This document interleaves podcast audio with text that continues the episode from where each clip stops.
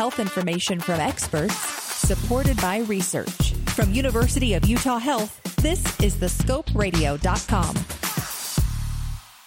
If you or someone you know is experiencing persistent joint pain in the hip, or maybe a catching sensation or just a general instability, it may be the result of a labral tear. This is a very common hip injury, but it can significantly impact a person's ability to move and live their lives. And if left untreated, it has the potential of leading to more complications such as arthritis later in life.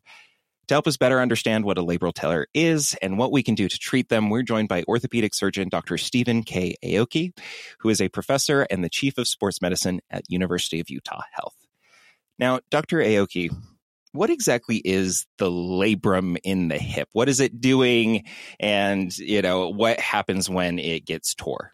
Torn. Sure, that that's a that's a great start. Um, if we look at the labrum, the labrum, think of the labrum almost like a gasket where you have this little soft tissue ring around the hip joint. And so okay. the hip is made out of a ball and a socket, and those two bones move together uh, to allow your hip to move in different directions and be functional.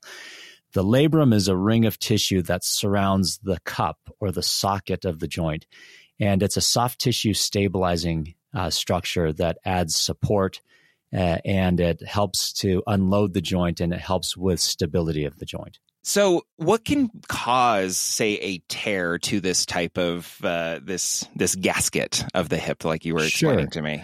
So the the labral tear uh, usually is, uh, is is loaded in a way. So uh, like anything, right? If you have if you have a, a structure and yeah. if you put enough force through it, uh, if you if you hit your car at at some point, if there's enough energy, it's going to break or dent your car. Sure. Same sort of deal with a uh, with a labral tear. If there's enough energy that gets thrown through that tissue, it can get injured. Okay, and it can oh, okay. tear or or or at least get loaded in a way that can cause some damage.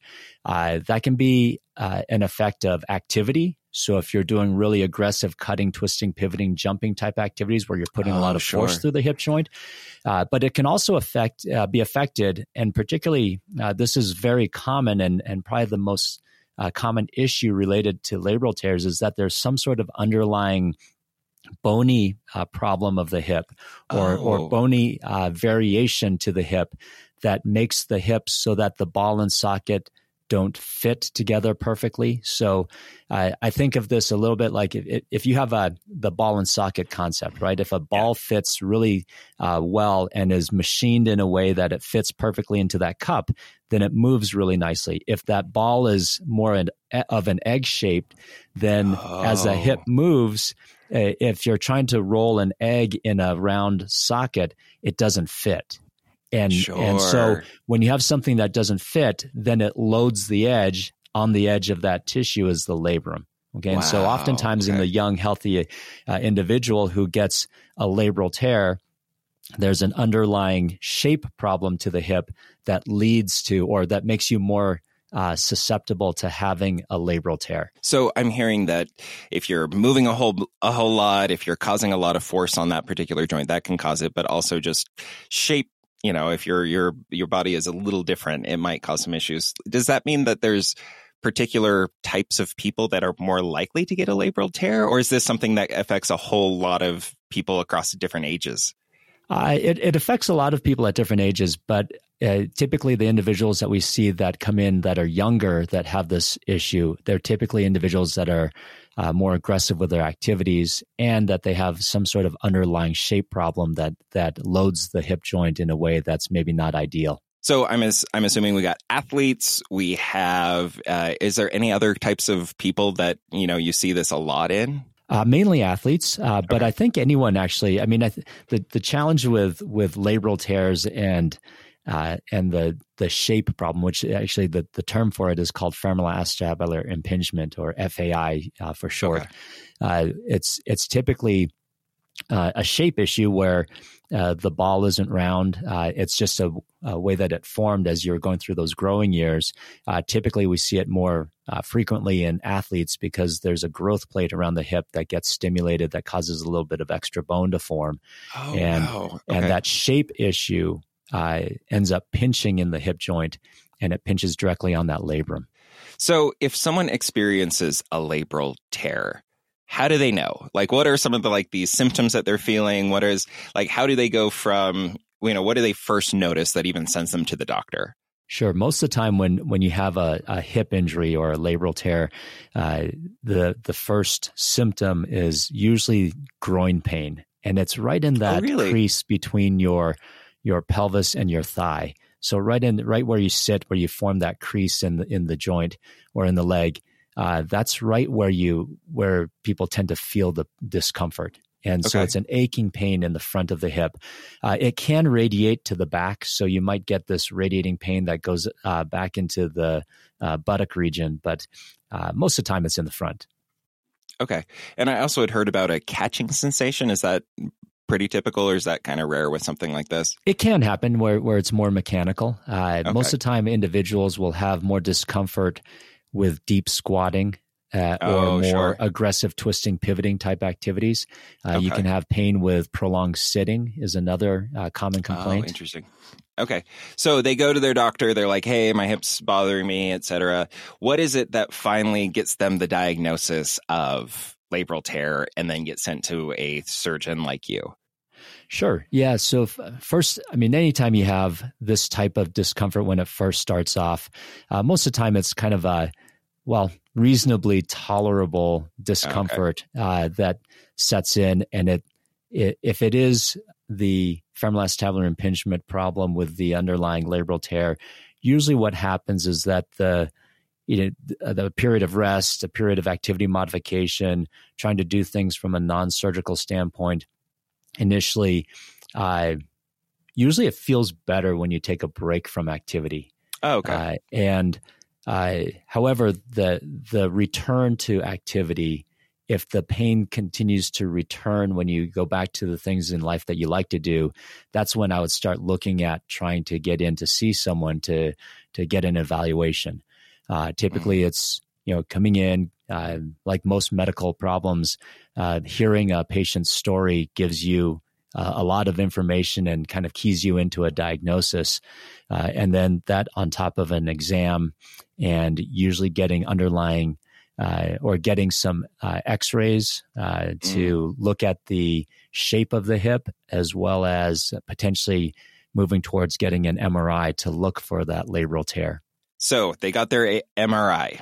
They have been diagnosed with a labral tear. They come into your office. What do patients, what are patients coming in expecting, right? Because it seems like what I hear as a layperson, when I hear, oh no, there's a part of me that has been torn, I am immediately thinking, hey, I need to go get this stitched up. Like I need to, well, that's might be a little too crass, but just like, hey, I need to get this fixed. Like, is that the right approach to take? Or like, what do you kind of, what do you tell patients when they come in and they know they have a labral tear? So absolutely that and that's probably one of the most challenging issues that we deal with in a hip clinic where we're dealing with uh, MRIs that are read as a labral tear, and uh, it's it's interesting um, because uh, the the read of a labral tear on an MRI maybe doesn't it's not the same as what we see with a lot of different orthopedic problems where something gets torn and it is broken right oh, oftentimes sure. what we see with a with a uh, hip labral tear is that when when radiologists and when we're looking at MRIs, we're looking at uh, these changes to the tissue, or or there's a signal. It it's oh, okay. looking at a color on the uh, MRI, and it gives us an idea of an injury. So I almost like the term labral injury better than labral tear because oh, tear sure. tear puts it into the uh, tear. Uh, just to the layperson makes it makes you feel like you have to get it fixed in order yeah. to get better, and that's not always true.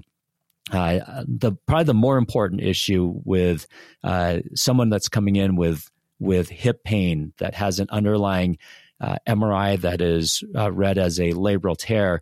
Probably the more important issue is the clinical picture. Okay, how long have you been dealing with this? Uh, how much does it slow you down? Right? Mm. have you tried non-surgical options first? because there are some people who just get better.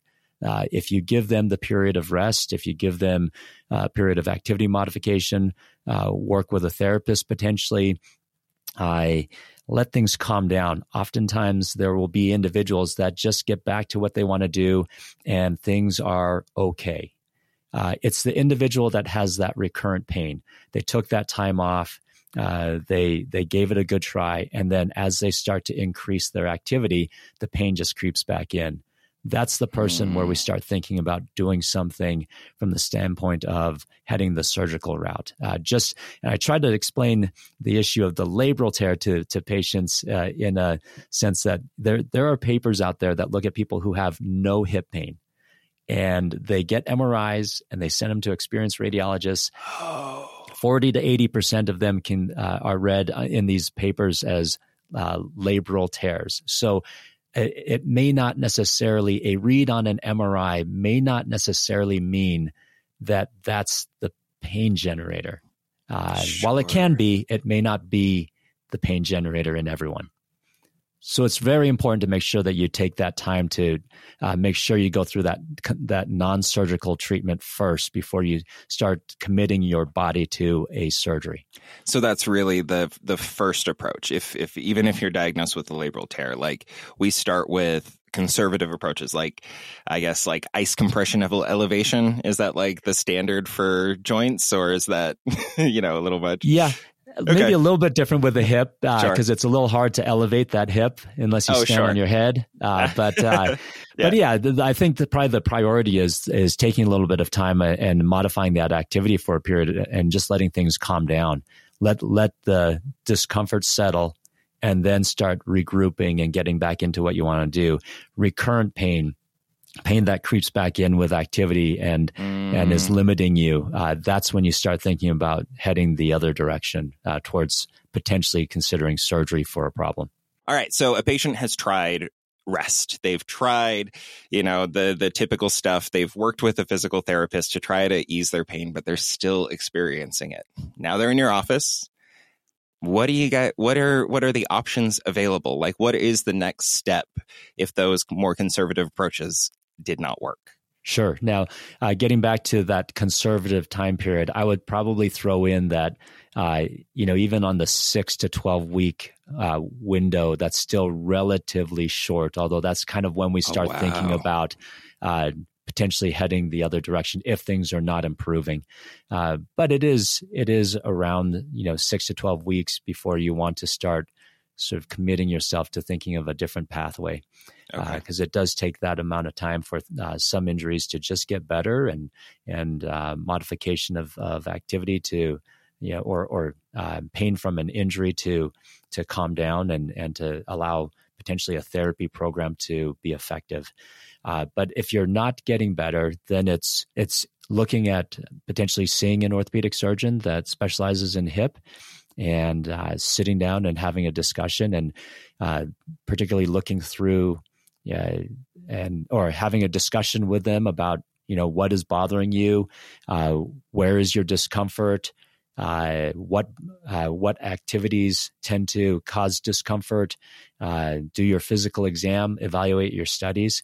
Uh, I think the other thing to think about when you're uh, dealing with hip pain is that there's a lot of other problems that can mimic hip joint pain. And so you just need to make sure uh, someone who is experienced in hip uh, problems uh, can help sort that out. You know, say there's a patient out there and they've, you know, done everything they're supposed to, and it's maybe time to look into a surgery. What is it that you tell them to that, like, you know, what, what can a patient expect if they go out and they seek treatment for a labral tear? Are things going to get better or is this, you know, something that they just have to deal with? Yeah, I think that probably the best thing to do uh, if you're at the point where non-surgical options are not uh, improving, uh, and or you're not improving from non-surgical options, uh, then it's time to start looking at trying to find someone to see. Uh, there's a lot of uh, educational resources out there. We have some on our University of Utah uh, health website uh, where you could uh, go to the orthopedics uh, page and, and oh, search sure. up uh, hip labral tear. Uh, but there's also a lot of other educational information that you can look at as well that can help you understand this process a little bit more. but if you're at the point where you're frustrated and your level of activity and function is is is bothersome to a point where uh, you are not happy with uh, with what you're doing in life, then it's time to get in and, and see someone. We have a lot of great uh, individuals that can help take care of you at the University of Utah one last question before we kind of wrap things up here is I, I, say they're not here in Utah and can go to a place like, you know, the University of Utah Health. What kind of doctor are they looking for? What kind of clinic are they looking for to get this type of treatment?